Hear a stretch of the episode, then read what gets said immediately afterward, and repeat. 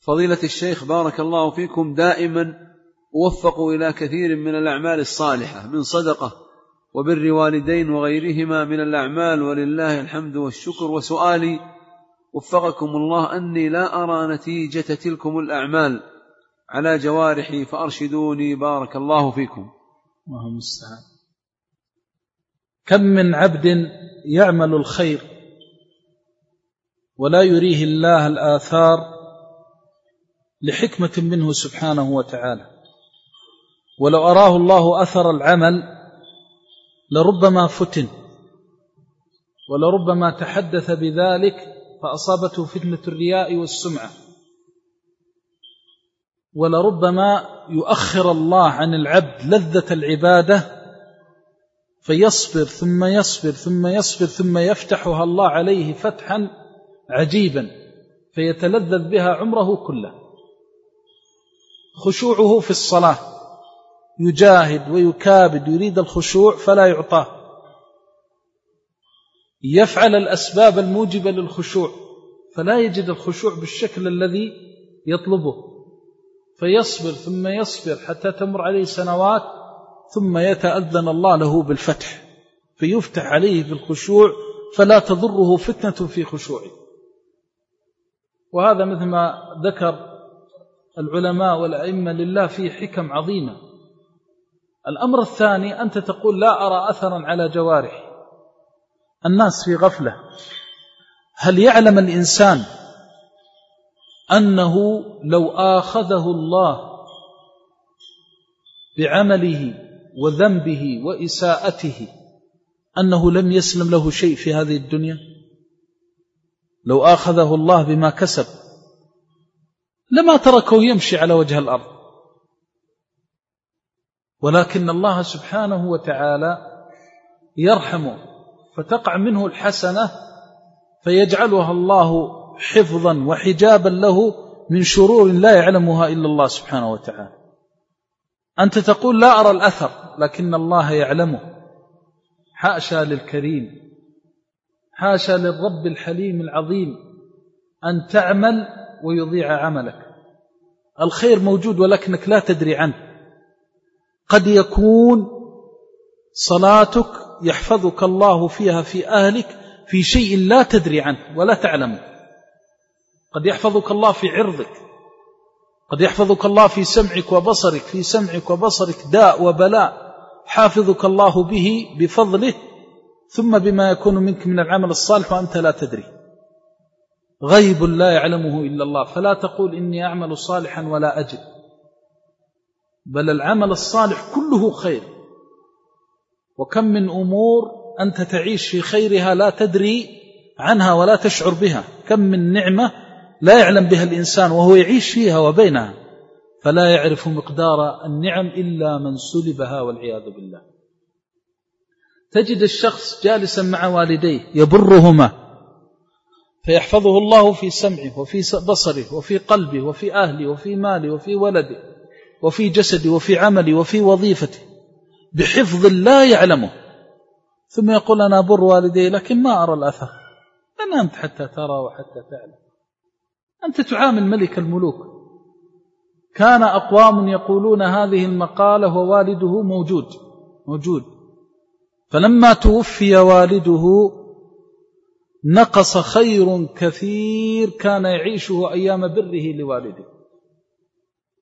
كثير من الأمور والخيرات لا يعلمها إلا الله جل جلاله.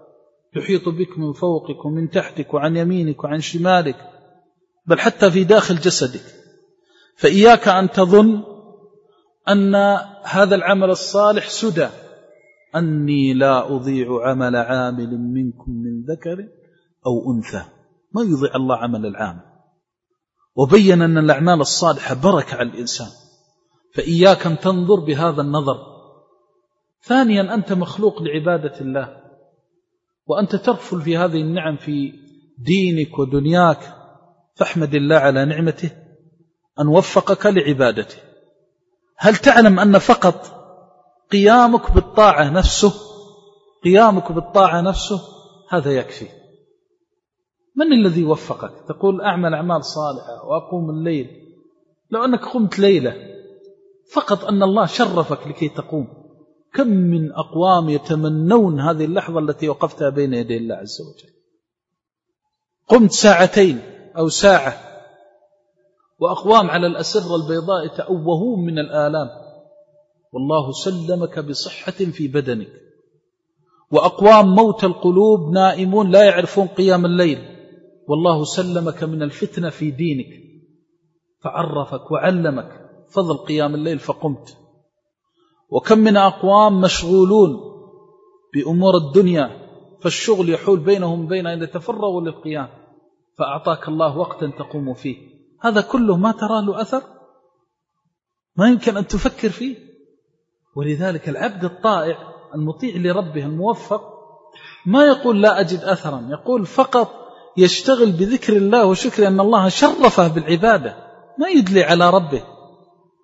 أنت في نعمة من الله عز وجل إذ وفقك لهذا الخير والطاعة. أوصيك بحمد الله والشكر وتعظيم نعمه والثناء عليه بما هو أهله في جوده وكرمه.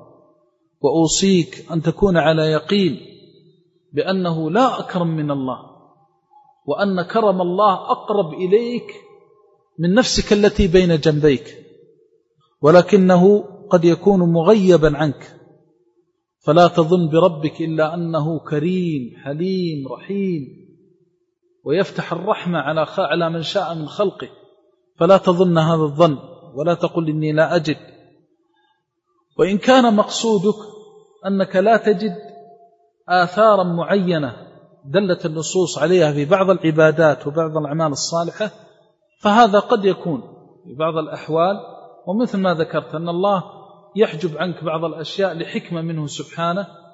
مثلا تجد بعض الناس يقوم بعيادة بزيارة القبور فإذا وقف على القبر خشع قلبه ووجد آثار للعبادة وخرج من القبر ووجد آثار في قوله وعمله. هذا من توفيق الله لأنه فضل من الله يؤتيه من يشاء. فإذا وجدت أنك تدخل ولا تجد مثل هذا فادعو الله عز وجل. واستغفر الله عز وجل قل اللهم اغفر لي ذنبا يحول بيني وبين هذا الخير. وإن دخلت المسجد ووجدت شخصا يبكي إذا تلي القرآن أو يتأثر وأنت لا تتأثر فقد يكون لحكمة من الله عز وجل أن الله يسلبك الخشوع الظاهر. فاسأل الله أن يرزقك الخشوع الباطن.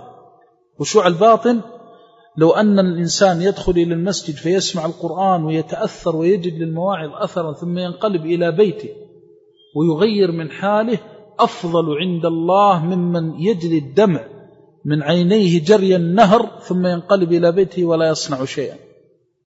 كتاب أنزلناه إليك مبارك ليدبروا آياته. فإذا تدبر الإنسان القرآن وعمل به أفضل من الذي يتدبر ولا يعمل. هذه أمور كلها اسأل الله عز وجل فيها من فضله.